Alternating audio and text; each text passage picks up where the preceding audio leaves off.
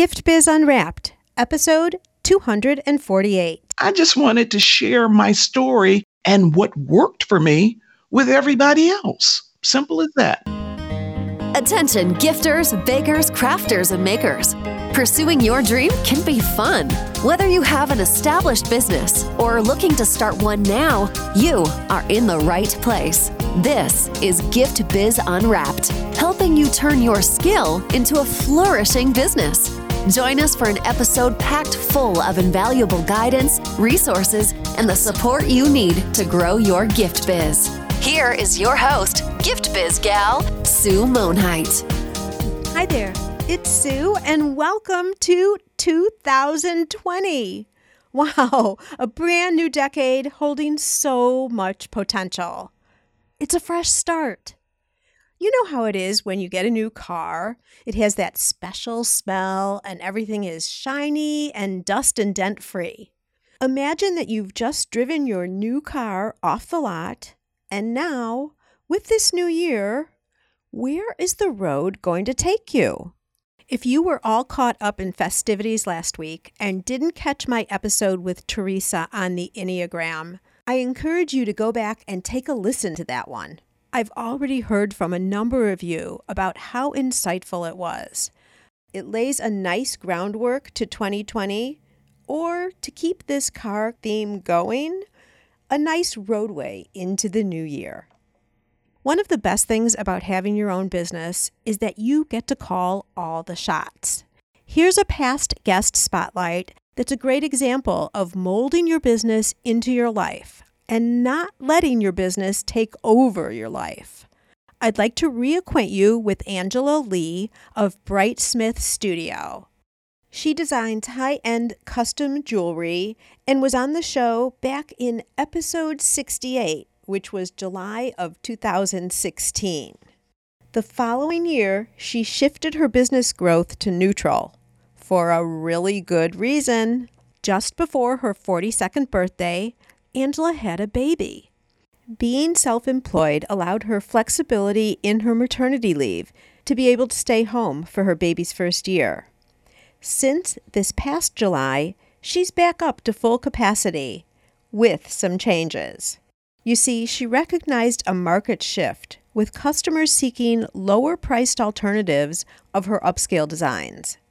Sticking with precious metals, she ventured into lower carat golds and added some smaller pieces, which opened up lower cost product options.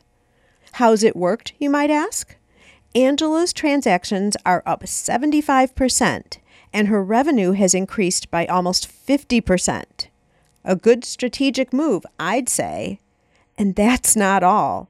Now she's adding on to her home more room for baby and a large studio for Angela. And catch this her business is almost completely funding this new renovation. Hmm, and some people say you can't make money turning your creative skill into a business? I beg to differ. If you're interested in hearing more about Angela's story, you can do that over at giftbizunwrapped.com forward slash brightsmith. Now, my guest this week is for all of you bakers out there we're diving deep into cottage food laws with an expert on the topic. Many bakers and sweet makers start from their home kitchen. They make treats to give away as gifts, and before you know it, people are placing orders and a mini business is starting almost by accident. Does this sound like you? If so, are you wondering if you can legally sell items made from your home? Are you confused about what's involved with labeling and copywriting and selling? Grab a pen and paper. Got you covered.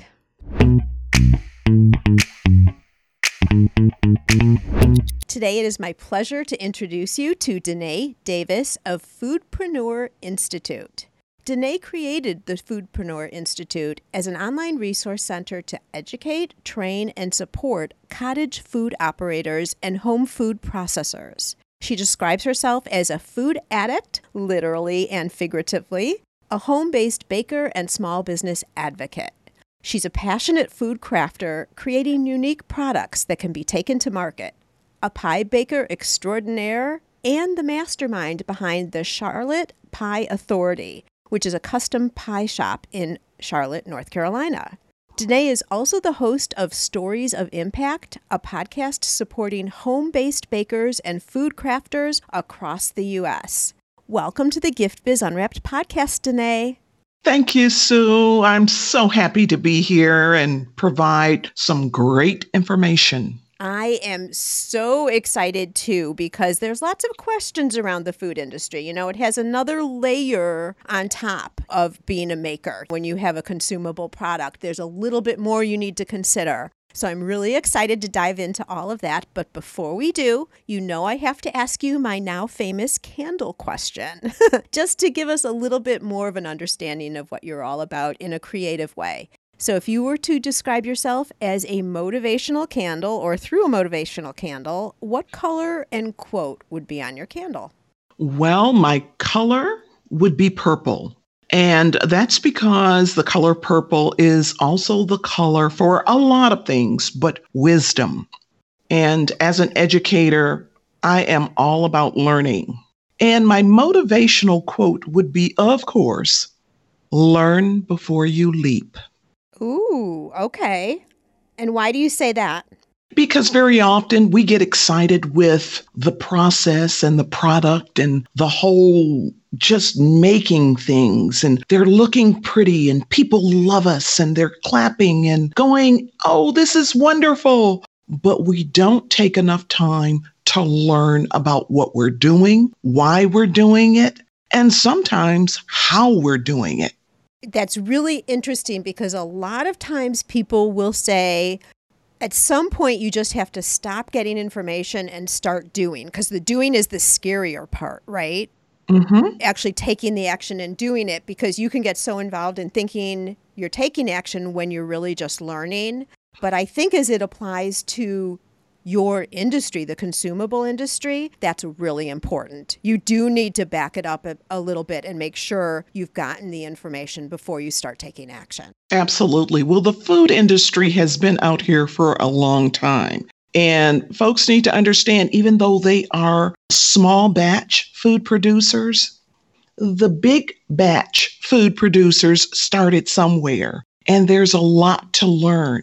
And so, even though you're producing your product, you can still learn. It's lifelong learning. And that's, I suppose, that's what I'm trying to share. Mm-hmm. I agree with you on that. Lifelong learning for sure. And that's how we progress too, right? You start somewhere, you learn more, you get better, you learn more, you grow bigger. You have new dreams and new ideas of where you want to take something. So you need to learn more about that. Absolutely. We can't have all the knowledge right in the beginning, or we'd probably never start. Thinking. so, but that leads into my next question, Danae, which is how did you get started with all this? Oh my goodness. Wow. Well, I always loved to bake, and I really learned from my mom. She made amazing Danish pastry and cakes and candies. And I was in the United States and Navy. I'm not going to go all the way back, but after serving in the US Navy, I got out and I'm a gifted baker. Just, it's natural. Let me just say that. And I thought I could be an assistant pastry chef. So I was bold enough to go to a hotel and put in for a job. And I got it, Sue. The pastry chef there asked me if I could make a quiche. And I said, of course. And I did. I put on a jacket he took me over. I washed my hands. I made the quiche. I sat there while it baked and he took it out of the oven and he said, You're hired. Wow. So, no formal training, right? No, none at all. Which is a really good point for everybody to take note of because that could be a barrier for people if they want to do something in any industry really is well i've never really been taught how to do this professionally even though for you you were being trained your whole life from your mom Yes, from my mom, my grandmother, my aunts. Right. But one of the big kickers, what really helped me, is I lived in Japan for three years and I never came home to the States. So my husband was nice enough to buy me all these cookbooks and he bought me one in particular, Creative Cooking. And I went through the entire, I guess it was probably about almost 500 pages. Oh my gosh. Yes, I cooked and baked everything. That's how I taught myself. This was a hobby for you then at this point. You enjoyed it, you were learning because it was all fun, not with the intent of ever doing anything professional with it at the time.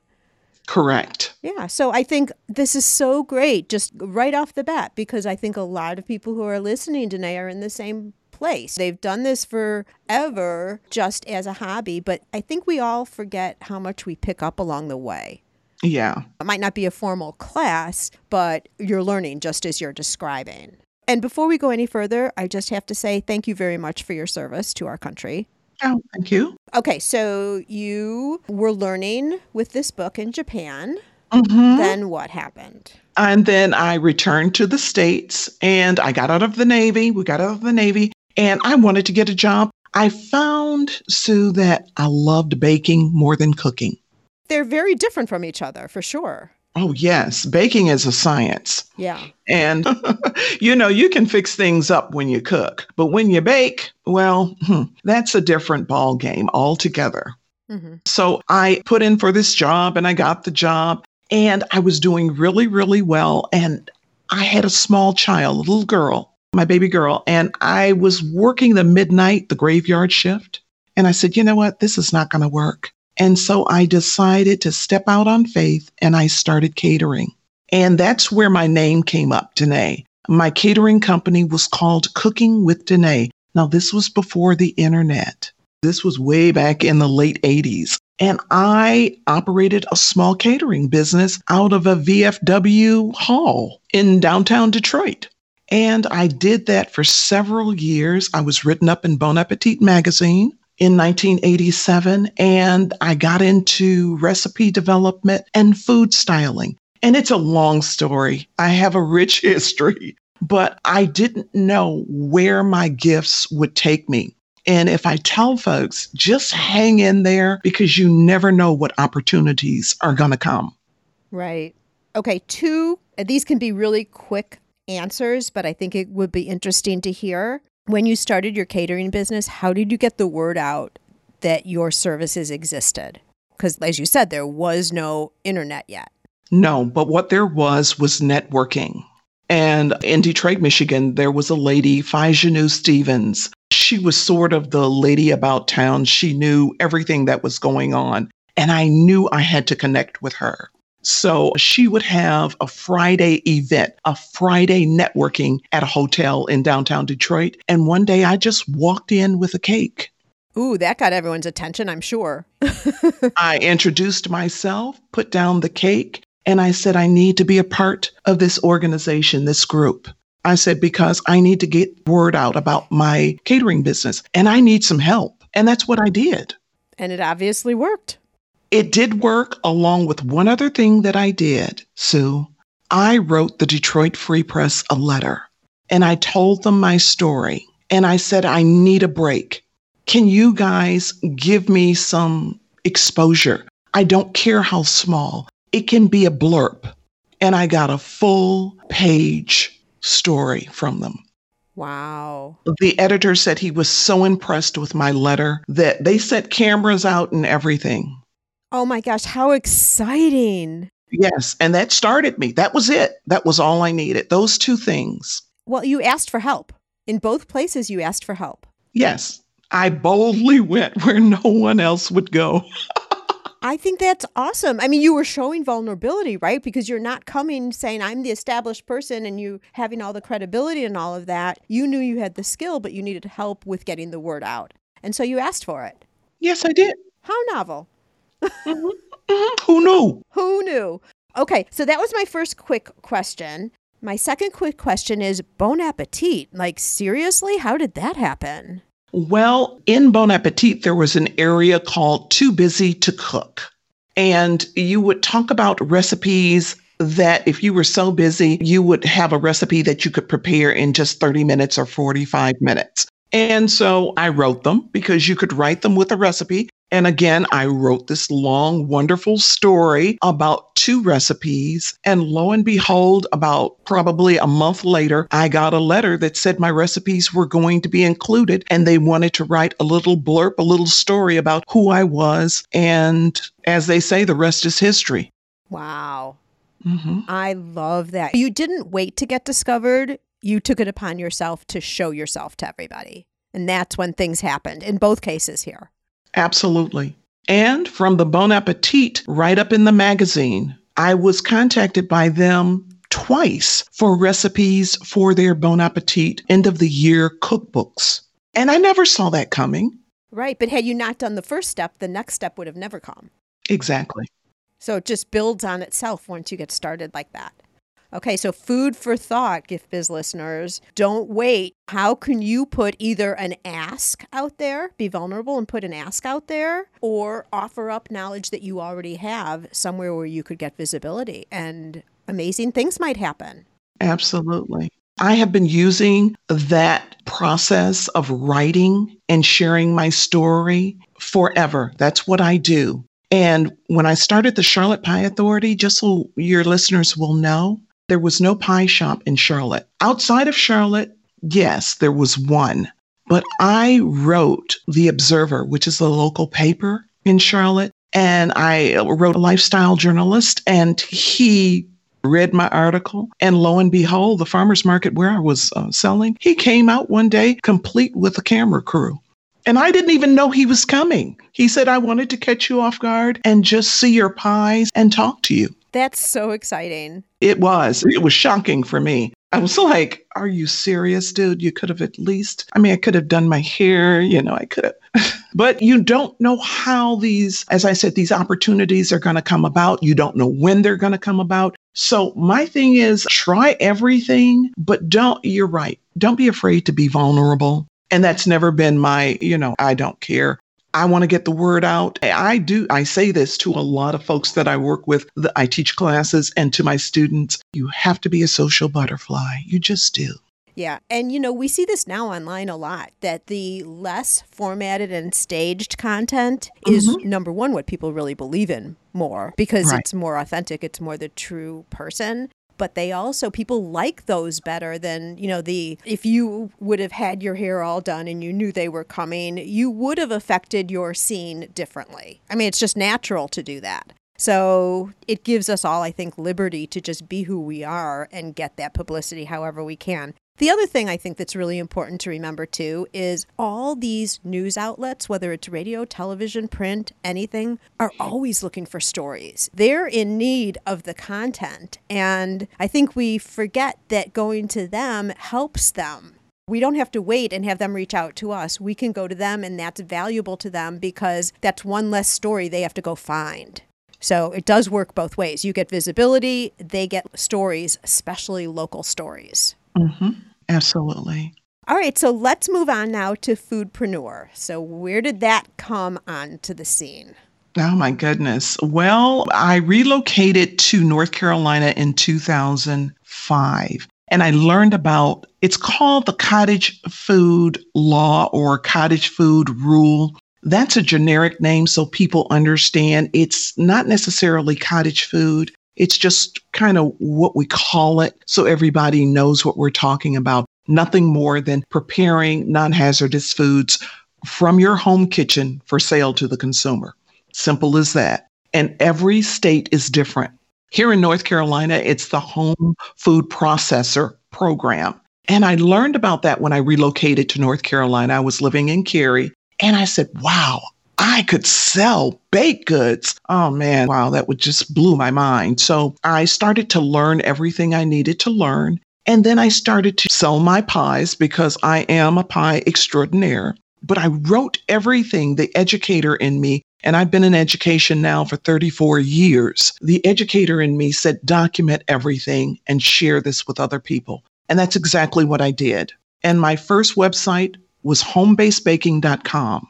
And that website was seen by a publisher in Connecticut. A young woman contacted me and said, You know what? I want to turn your website into a book. Ooh. And the rest is history. It took me a year and one month to write the book. I had editors, I had people working with me. I was not doing it alone. And it was not my goal to write a book with the website. I just wanted to share my story and what worked for me with everybody else. Simple as that. Right. So, upon landing the book and writing the book, I decided I need to do something more. And so I want to turn this into an institute, a school. And I know my family and members were like, You've got to be joking. Nobody's going to go to your school. Nobody cares. And I said, You know what? No, I'm going to do this because I'm an educator and this would be the next natural step. And from that, I just decided, okay, I'm going to build an institute and it's going to be called Foodpreneur Institute. And we are going to educate people about a very tiny niche, niche market, cottage foods and home food processing. And that's where it came from. And that's where you've stayed. You've kept the bracket around that cottage food operators and home food processors. Yes. Just so you'll know, Sue, when I started in 2005, there were only nine states that had some type of cottage food law or rule. Today, there are 49 states. New Jersey is the last holdout. And I am determined in 2020 that New Jersey will have a cottage food law. Okay, well, there you go. You've put that out there now. It has to happen. It does. That actually worked really well in your favor because you were at that point when you started Foodpreneur Institute, you were talking about the whole world then. You weren't just talking about North Carolina. Correct. Not the whole world, the whole country. Right. So you only had to deal with nine, which was kind of nice then because as more came on, you could add them in. You didn't have to do 49 at one time. so it kind of got to grow with you. Absolutely. And in fact, one of the legislators in South Carolina contacted me because he wanted to know about the North Carolina cottage food rule. Oh, interesting. Yeah. So I told him all the things that would make their state great. Well, he didn't use them all. But, you know, you can only hope. Right. Well, you can only provide it. And, you know, just like everything we do, right? We can share information, but it's up to that person to take action, like we were talking about in the beginning. Absolutely. All right, so let's start addressing someone who's listening right now who is baking from the kitchen just for fun. So, kind of where you were, Danae, way in the beginning. It was a hobby, you were learning, and all of a sudden now this idea is starting to form like maybe, just maybe, this could be a business. How does someone start the right way with this, particularly because it's a food product? What do you do? That's a great question. The first thing you need to do is to make sure that the product that you want to produce can be produced in the home kitchen. Everything cannot. And so I have a map, Foodpreneur Institute, and there are lots of people who have information out there. But my map takes you to your state cottage food law. So you go to the map and you go straight to it and read it. Go through it with a fine tooth comb. That's where you start. If your product is listed, then you know that you can produce your product from home. And then it's a matter of finding out if you need to have your kitchen inspected. Some states don't require that from you. And then whatever those rules or regulations are, make sure you understand them. Is it overwhelming? Let me put it this way anytime a state is responsible for providing information, of course it's overwhelming. Is it understandable? I mean, I just I don't want anyone at this point to be like, "Oh my gosh, that's way too much for me. I'm done." No, absolutely not. And there are thousands and thousands of cottage food operators. If you don't understand something, you can either contact your state or you can just mosey over to Foodpreneur Institute. I've been doing this long enough to tell you exactly what you need to do. Oh my gosh, such a sigh of relief. You are now our expert of all things food. Let's just go with that. Baking or everything.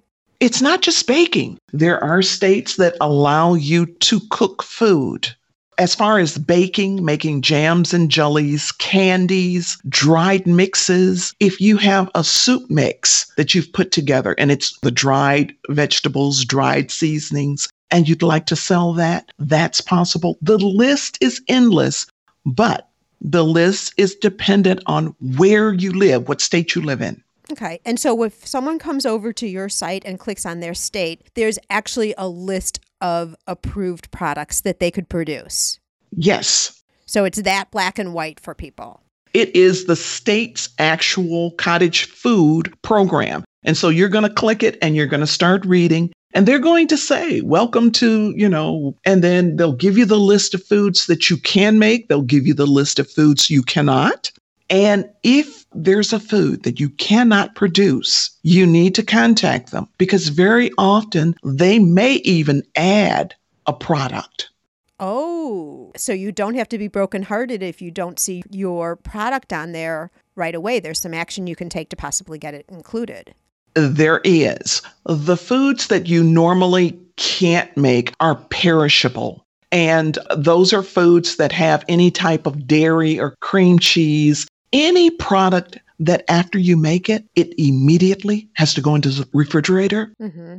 That's not going to be a cottage food product. Like all those warnings that you see in the magazines when you're thinking of like 4th of July foods, make sure to cover it or refrigerate it and bring it out right before you serve it, that type of thing. Correct. Okay, so that's the first thing you do when you're getting started. I'm going to let you carry on. I have a question, but you might cover it, so I'm going to let you carry on. What do you do then?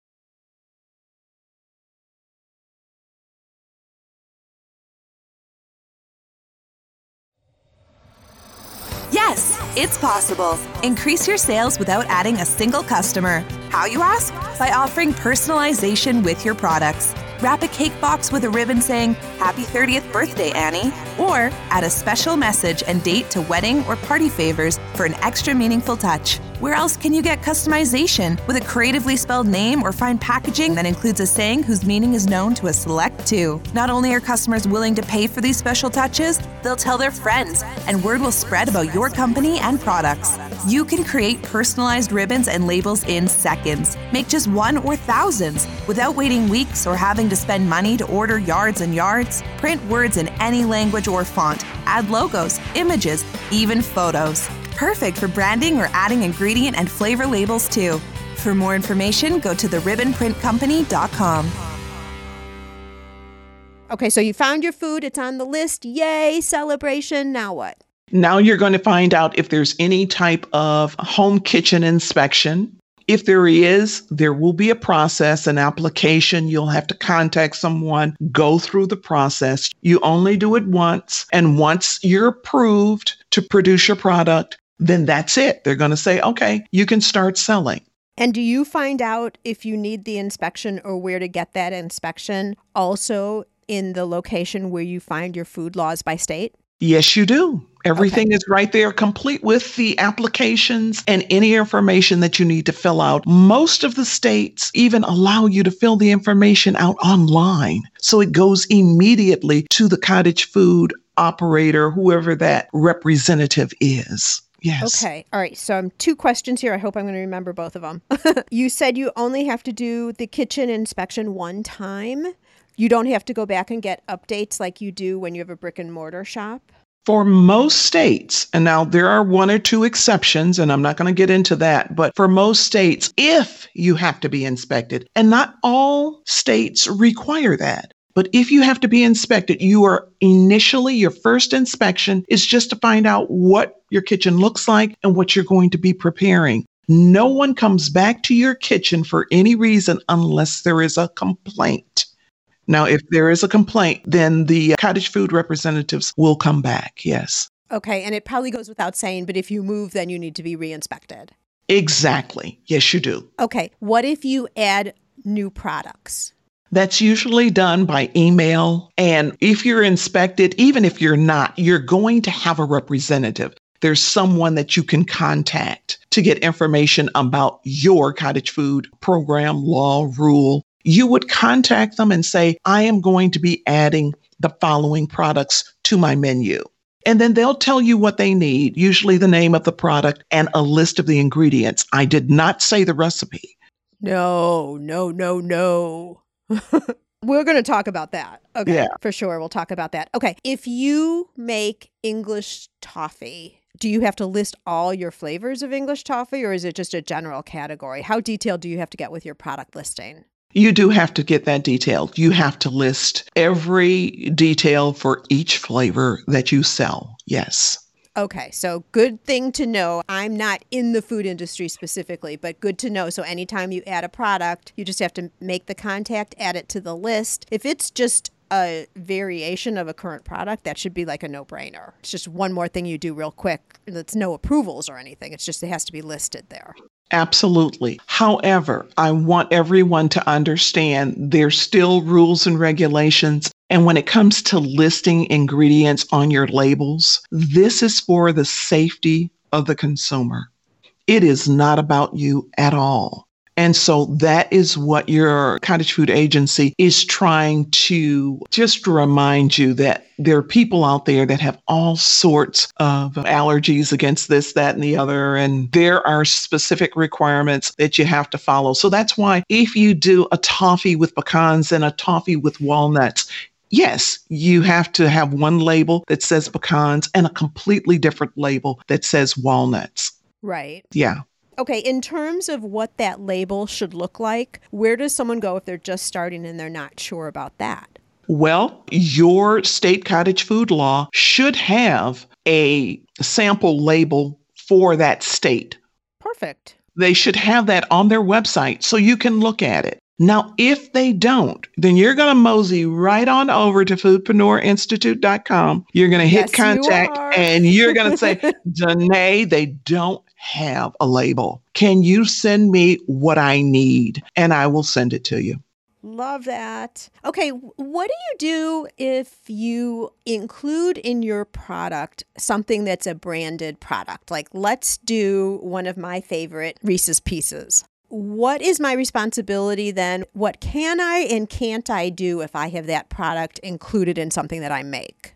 Okay, well, no brands on your labels. You can use it in your product though, right? Yes, absolutely. Okay, but then you say no brands on the labels in terms of the name of the product or the ingredients, or I'm going to let you talk about it. What do you do? No name as far as the brand. So if I'm using Reese's Pieces in my chocolate chip cookies, hmm and I'm not using chocolate chips, I'm using that. I'm just going to say chocolate pieces. And then in parentheses, I'm going to turn that Reese's Pieces uh, package over, and under ingredients, there's a list of everything that's in it, in those pieces. You're going to list that in parentheses, all of it.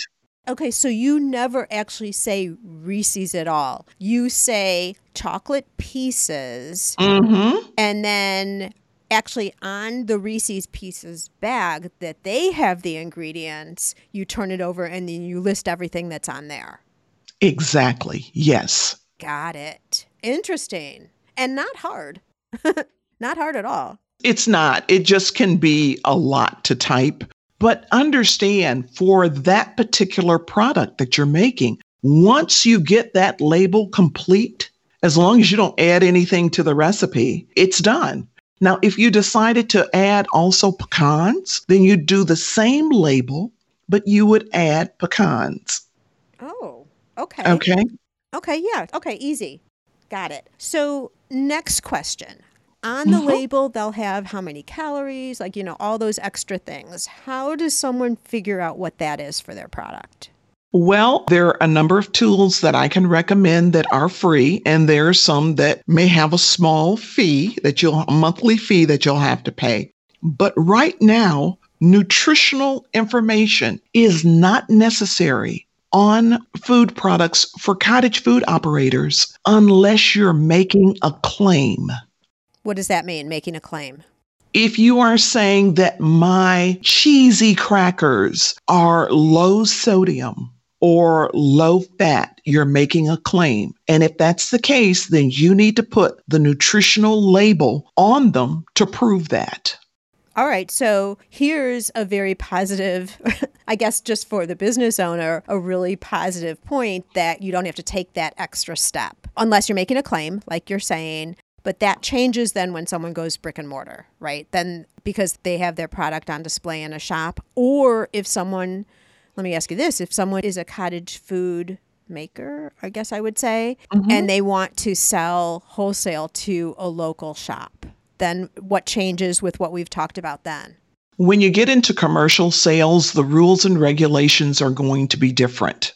Even if you're still making and selling it to a shop owner to then sell in that shop?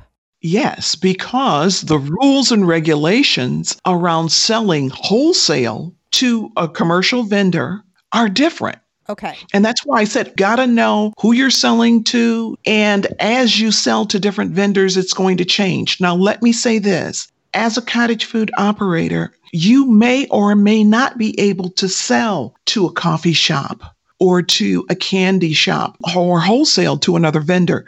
If your cottage food law says you cannot do that, then you can't. Right. And it will tell you who you can and can't sell to. Yeah, it's really interesting. I was looking in preparation for this, I was looking up Illinois because I'm in the Chicago area. Mm-hmm. And it shows that I can sell at farmers markets, but not at craft shows. So it does get really specific and very clear.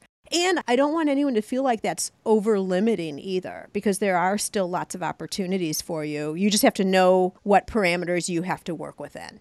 Absolutely. And in Illinois, the cottage food law is different for every county.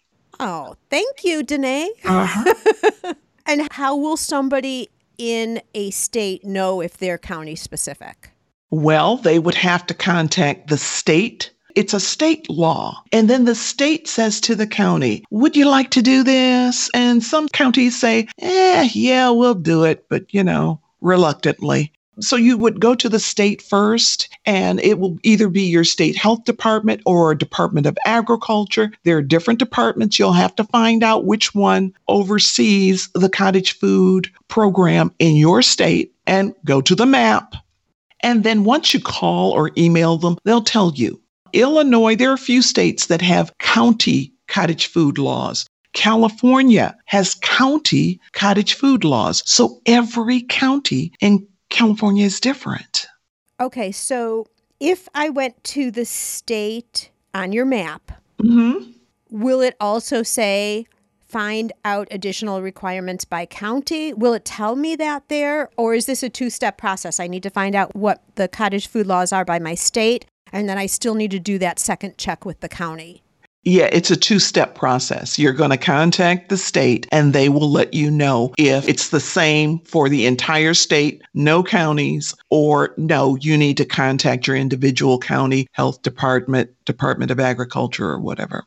Okay, perfect. Okay, two steps there. Okay, so great to know. We've talked about the ingredients lists, and I know already Foodpreneur Institute is like the place to go if you have any questions on anything, or there's questions that I'm not thinking of to ask. You guys mm-hmm. know where to go. Just pick up and find Danae, and she's yeah. going to tell you. yes, yes, yes. Okay, so let's keep going, not business development specifically, but in the cottage food industry once you know your food laws, you've had the inspection done, is there anything else you need to do before you register your business for this, like all the other business development stuff? Is there anything else specific for the industry? Actually, there is not, other than looking, making sure that the product you produce is something that's needed in the marketplace. Okay, perfect. I want to then talk a little bit about the recipe. You know, you alluded to it earlier, and I'm going to let you take it away. What does the recipe mean to your business? Well, your recipe is everything. But first, let me put this out there because there's a lot of question about copyrights and recipes. And a recipe cannot be copywritten. What can be copywritten is the process, the procedure and that's under what to do. Blend three eggs with flour, sugar. That is the process. That can be copywritten, but the actual ingredients, the list, cannot. And so I always say that your recipe is like the heartbeat of the business. Yes. And if the recipe gets out, it's just something that you really have to protect and value and understand how important that is because that's yours. That's the one thing that you own that makes you different from anybody else. And it could be just the way, the order in which the ingredients are done, just like you're saying with whatever the procedure or the process is. How do you keep that safe? Don't share it. So let's say you copyright it, but what if you have people who are now helping you because you're getting bigger and so they're coming into your kitchen to help?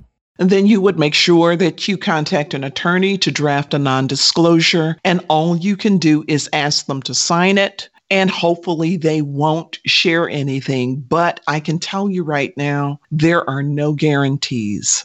So, I've talked to other people in the industry who protect themselves with things like this by their portion of it. Let's say it's a family business initially, and now they're bringing in employees to help Mm-hmm. in a home kitchen again. Okay, so we're not talking about if you're having the product made elsewhere. We're only talking home kitchens right now. They will, let's say it's flour and sugar and salt and some other fancy ingredient or a secret ingredient or whatever it is, they'll make all that up beforehand and then have employees take it from a certain point so that that portion is still protected even though it's part of the process.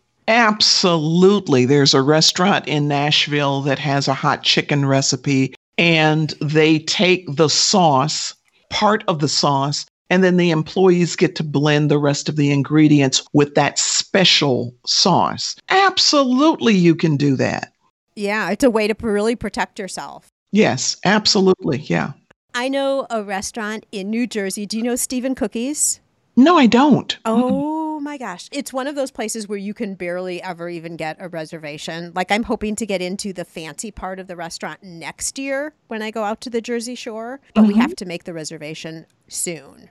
But they have this blueberry pie that is, oh my gosh, to die for. And I mean, like a blueberry pie, like I have never, ever seen before. But the mm-hmm. thing that's so interesting about it is when I go out there, and you know, I have a good girlfriend who lives on the Jersey Shore, which is why I'm there, how I know about it, on and on. But I'll be out with some of her friends who are now my friends since I since I go down there, and they'll be like, "Oh yeah, I know the recipe. I deconstructed it. I know how to make it too."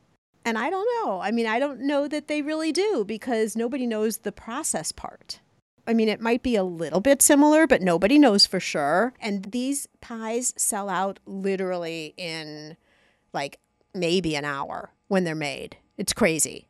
See, I was into recipe development. And so if you're really good at it and you taste it and it's food, it's not, and even though it's a science, for some people, it's not going to be challenging to deconstruct it. There was an amazing chocolate chip shortbread cookie from a bakery back in the 1970s, and I was able to duplicate it. And it is exactly the same cookie. Mm. It is not impossible. That's why I said, what makes your product your product? It's not the product, it's you. Love it. Oh, you're speaking my language, Danae. Okay, so you're making peach pies and someone else makes peach pies. No one can talk about that peach pie. No one can make it, describe it, and sell it like you can. That's right. It's all the other things you bring. Well, your product has to be awesome first, right? Because there's so much competition. And it's not just for consumable products, that's for every product, right? People make jewelry and pottery and candles and everything, but it's the other things you bring in, you add on top. Exactly. And your story just like you were talking Danae about how you know you had that the book and you learned how to cook and it was with your grandmother and your mom and the danish pastries it's the whole backstory too Absolutely. that you add on to it Your story is your number one marketing tool, particularly today. The first thing people want to know is how did you get into this? Wow, how did you make that? And that's the time when you need to have your story down and you let them have it because it first begins, yes, a great product, but it also begins with you. Mm-hmm. and i think people forget or don't understand how important that is because they want to just talk about the product and not add their personality on top where really that's where you get an advantage and it also gives someone something else to talk about not just oh the peach pie is so great but oh her peach pie is delicious but do you know she also competes in with horses or like whatever the extra things are right it gives someone something else unique to talk about in conjunction with your company and your product when you share your story Absolutely. Okay, so when you have your recipe, protect your recipe to the extent that you can. If you have employees, do non compete. Let's circle into what mistakes have you seen people make that we should be aware of and make sure to avoid? Oh my goodness. Wow, that's a big one. That's a great question. Will we be adding on an hour to our talk here? Oh, probably. Oh my goodness. Just a couple top ones. Okay, a couple of the top air test your product. Okay, and test your product because you're dealing with food. Test your product with people you don't know. Oh. Yes, yeah. Your family members and friends love you and they will always love you. They will love you through everything. But the consumer, uh, the general public, will not. And so, if you really want to know whether or not your product is successful, it's delicious, it's going to sell, you need to. And I'm in North Carolina, so we are notorious for pop ups. And I tell a lot of cottage food operators go to your church, even though some of those people know you, some of them don't but go to a church, a coffee shop, somewhere public and ask if you can have a pop up and test your recipe. I mean, really test it and see what people are saying and give them an opportunity to share. And of course, grow tough skin because everybody's not going to love what you have. And that's okay. That's right. If you hear one or two people being critical of your product, mm-hmm. that doesn't mean you stop. Absolutely. And the second thing is stop trying to make everything under the sun. For cottage food operators, I always say, okay, look in your pantry right now at the food that your family eats and attach a dollar mark to it, to everything in the pantry. How much money do you have? Now you're getting ready to go into business. You have 15 items listed. You have to buy all the ingredients for that. You buy it, you put it on another shelf or series of shelves in your pantry, attach a dollar price to it. Remember, if you've got 15 different items, you've got a lot of money there sitting on the pantry shelf. Do you really want to do that? So you've got to think about what you're going to prepare. I always say start with your very best. Mm, start with your very best, become known for that, and then you can start building arms off of it. The key to success is one thing. I don't think people will miss this. The key to success is one thing. Find one thing that you do better than anyone else. That's what you start with. I make an apple pie that will make your eyes roll back in your head. That was the first thing that I started with. And that's what I got known for. And oftentimes we don't do that as makers. I want to make this and I want to make that. Oh, Sue, I've got nine different types of. Stop. Start with one thing and perfect it. It also confuses people, you know, and people can get overwhelmed with choices. And then instead of making a choice, they make no choice. No choice, exactly. The other thing I want to just say in terms of the ingredients you're talking about and having too many ingredients because you have to have all of that for the products you make you get to a certain point where you're not going to be wanting to go to your local grocer and buying your ingredients. You're going to want to buy more in bulk. And just imagine having all of those ingredients in bigger sizes, too. That would be overwhelming. You're going to have to get another house. well, you're right. That's true. Although I can honestly say that everything doesn't need to be purchased in bulk or from whole food vendors. And it kind of depends on what your product is. And that's beyond the scope of this particular podcast. But you really have to just, you have to pay attention to the numbers and work the numbers when you start to look at your cost and then ultimately your price. And that's a whole nother story too. really is, Sue. Building the price. Yeah, for sure. Okay. So where do you see Foodpreneur Institute going in the future? Oh my goodness. Ultimately, I would like to have a brick and mortar, an actual school or a location. And it would be set up such that we would periodically have classes that people could come to and host a conference. Ooh, I love that. Yes so that we could all come together since we're all at home and we're making these products from home and we can talk about what we've done right, what we've done wrong, what we need to change in the laws because everybody's cottage food law is not equal. There are Mhm. some that will not permit you to sell more than X dollars, like $15,000. I'm going to tell you right now, I live in the greatest cottage food state in the nation. I do not say that haphazardly. There is no limit to the amount of money you can make in North Carolina, and you can ship your product to other states. Oh, Yes. So, so yeah, the world is your oyster, really. The world is your butterscotch chip. I tell folks in my class here in Cary, North Carolina, I said, listen, if you cannot make this work, there is a problem because there's nothing you can't do. Nothing stopping you. Mm-mm. Yeah. Oh my gosh, Danae, this has been such great information and a real good insight, I think, especially for people who are just starting to think about this to get an overall picture of what would happen next and understand that this is possible for them. So, what would you say to somebody who's listening who's really starting to think, they're starting to see that glimmer of hope that this could be something they could do? What advice would you give them? The first thing I would say is if you love your product and what you're doing, and you feel you could do this day in and day out because you get gratification and pleasure and it builds your confidence, go for it. All right, do it. Just do it. Do it. Yeah. Wonderful. Okay. And where can people learn more about the Foodpreneur Institute? They can just go to foodpreneurinstitute.com. And when you get to the homepage, you will see a video and I'll be talking to you. And then just click the little hamburger bar if you want to contact me. If you'd like to just talk to me, I have set up DanaeDavis.com. It's free. Schedule a time. We can just talk for 30 minutes. Wow. That is a very generous, generous offer, Danae. Absolutely. I've been doing that since I started. Wow. Yeah, for years and years and years. And a lot of people don't take me up on it because they say, Oh, I don't know what to even ask you, lady. I don't know what I want to do. And I said, You know what? Don't worry about it. Let's just sit on the phone quiet for a minute. It'll come to you.